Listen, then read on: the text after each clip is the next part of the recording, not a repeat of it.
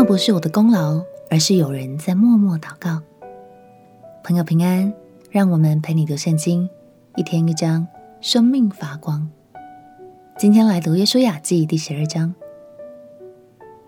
虽然约书亚已经征服了迦南全地，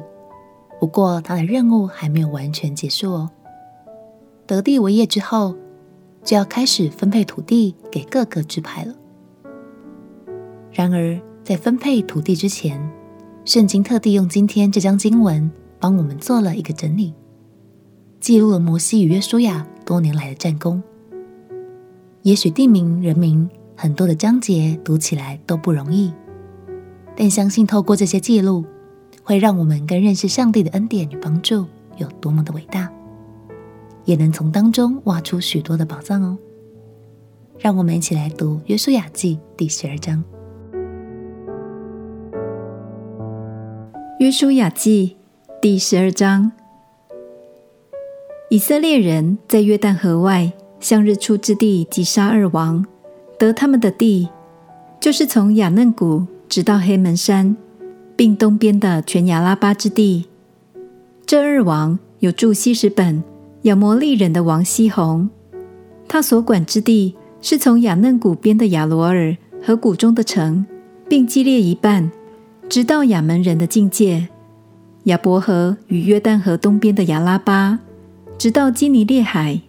又到亚拉巴的海，就是沿海，通伯耶西莫的路。以及南方，直到皮斯加的山根，又有巴山王噩，他是利伐因人所剩下的，住在亚斯他路和以得来。他所管之地是黑门山、撒迦、巴山全地，直到基述人和马家人的境界，并激烈一半，直到希什本王西宏的境界。这二王是耶和华仆人摩西和以色列人所击杀的。耶和华仆人摩西将他们的地赐给吕便人、迦得人和玛拿西半支派的人为业。约书亚和以色列人在约旦河西击杀了诸王，他们的地是从黎巴嫩平原的巴利加德，直到上希尔的哈拉山。约书亚就将那地按着以色列支派的宗族分给他们为业，就是赫人、亚摩利人、迦南人。比利洗人、西未人、耶布斯人的山地、高原亚拉巴、山坡、旷野和南地，他们的王，一个是耶利哥王，一个是靠近伯特利的艾城王，一个是耶路撒冷王，一个是希伯伦王，一个是叶默王，一个是拉吉王，一个是伊基伦王，一个是基色王，一个是底壁王。一个是基德王，一个是荷尔玛王，一个是亚拉德王，一个是利拿王，一个是亚杜兰王，一个是玛基大王，一个是伯特利王，一个是他普雅王，一个是西弗王，一个是亚弗王，一个是拉沙龙王，一个是马顿王，一个是夏索王，一个是申伦米伦王，一个是亚萨王。一个是他纳王，一个是米吉多王，一个是基蒂斯王，一个是靠近加密的约念王，一个是多尔山冈的多尔王，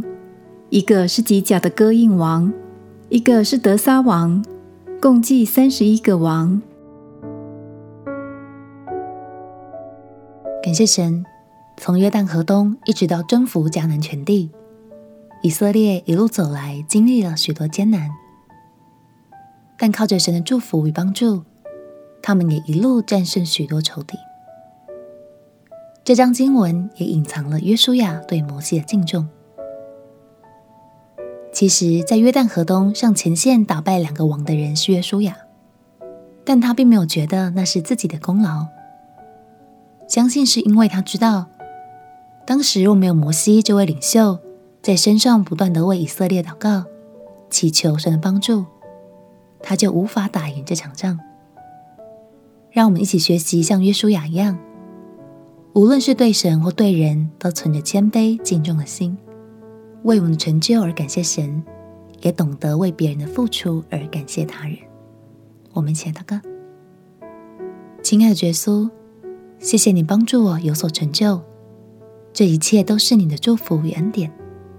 也求你纪念每一位在我背后默默付出祷告的人，因为这些都是我生命中最好的帮助。祷告奉耶稣基督的圣名祈求，阿门。祝福你的生命通过读经和祷告，越来越丰盛，越活越美好。陪你读圣经，我们明天见。耶稣爱你，我也爱你。